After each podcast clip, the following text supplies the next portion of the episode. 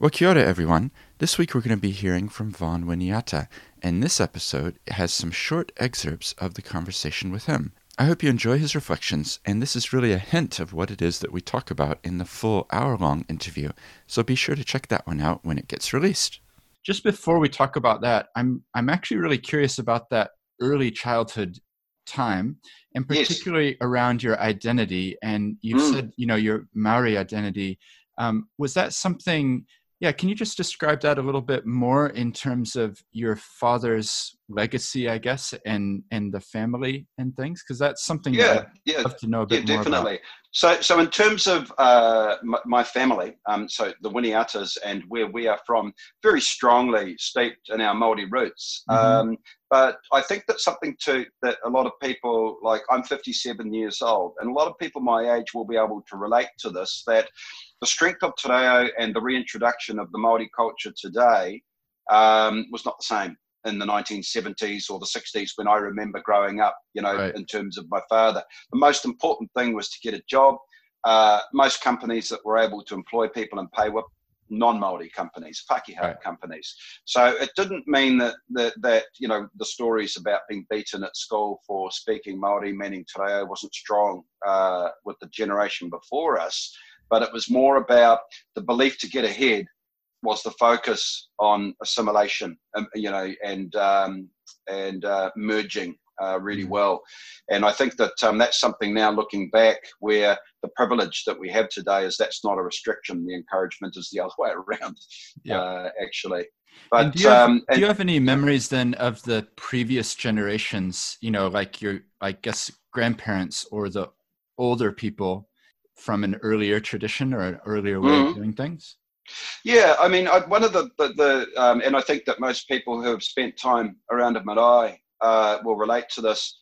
By and large, most of whether it was grandparents or uncles, aunties that were the generation ahead or two uh, mm-hmm. um, older than me, were by and large quiet and very strict and firm, but awesome storytellers. So when it came to gathering around the hearth, which was kind of what we did. You know, after dinner, you'd sit around the fire or the, the at home, and uh, the stories would get told. So you you listened with deep intent to, and I can still remember the sound of voices and the manner in which they talked. And that's something that I think uh, that I'm learning today is, is you know, we, we, hear so much this bandied around buzzword of storytelling. It's not new, you know, it's yeah. been here a long time.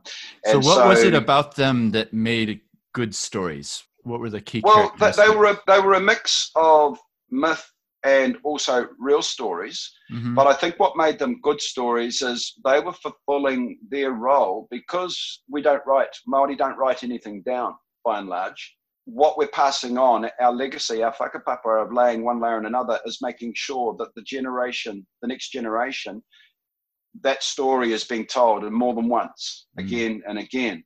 So I didn't know that at the time as a five, six, seven, you know, even up to, to early teens, that that was why. Mm. But when I think about it now and I'm speaking to my own sons, and I have done, um, it's the same thing that's happening all over again. So they were fulfilling their role that their ancestors before them had fulfilled. Yeah. So they were passing on stories that were always going to get passed on. And I, and I think that that oratory side uh, the speaking side uh, from Maori is something that um, that's our richness, actually. You know, in terms of the way that we communicate, um, especially the yeah. yeah, the the oral history, isn't it? I I find because I'm doing this podcast, which is uh, audio. You know, we're we're talking, our voices are going back and forth, and I find mm. it's actually a really rich way to get to depths eh, that you wouldn't. Um, even writing you know that you could write something down but there's something about the richness of a person's voice and the way that they talk and the way they express themselves that you yeah. just can't replace by writing down in a paragraph. That, that, that's right stephen and i think something that occurred to me when i said earlier on that i've been brought up by and large on a westernized leg.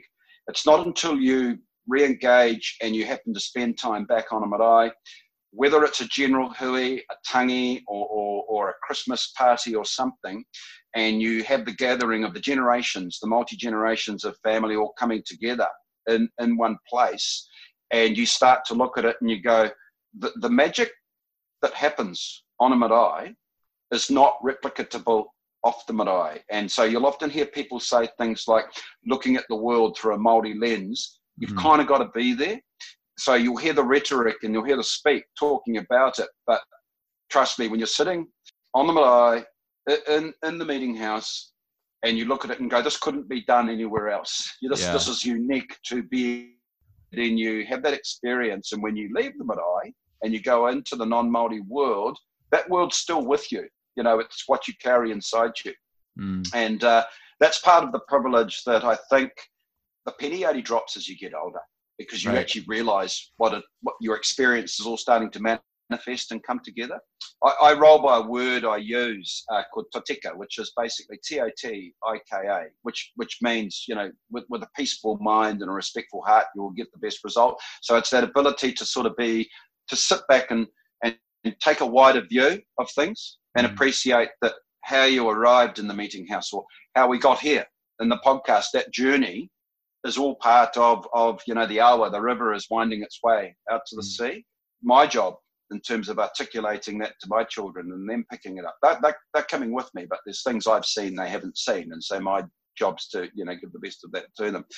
I think that sometimes I'll find in the business world you, you will be sitting with people that might not understand when you're saying talking things about Maori values and business or something like that when actually they're not Maori values at all. They're just New Zealand values. This is just the way we see things here. We have this wonderful jewel that's on this wonderful jewel of a planet and it's ours and it's ours to protect and look after and the miracle of how my ancestors got here and all that sort of stuff. So it's not like we're trying to say we need to be considered or, or the, the, the, the treaty gives us rights or whatever it just is it just starts to manifest itself in a way that, that's natural and doesn't have to be mm. um, forced so just backing step to when you introduced me as um, as being the founder of v formation the V is a reference to like when geese fly in a V through the sky. But coming back to that, the totika whakatauki about the peaceful mind, the respectful heart, when we surround ourselves with people, we don't want everybody to be like us. And honestly, when you own a small business, sometimes you just employ versions of yourself because you go, wow, that guy interviewed well. It's because you like what you saw because it's probably you you're looking at in the mirror. By and large, I've been in a sales market, sales and marketing life. So therefore, I love having people who are analytical or, or deep thinkers around me who are able to look at things with a different view. So that V formation about the ability to know that it's your time to go to the front of the V and it's my time to drop back is a part of the whakapapa journey. The people that you know we're meeting because as a 57 year old man who's walking through life as identifying as Maori, but having brought up on a westernized leg, I don't have another 57 years to be brought up on a multi leg. Mm. But just like in a three legged race, you find other multi legs. And, and in true collaboration, you work with other multi legs and they will carry you for that leg of the journey. And I think that's what the V formation to me is, is that surround yourself with, it's not how many, it's the makeup.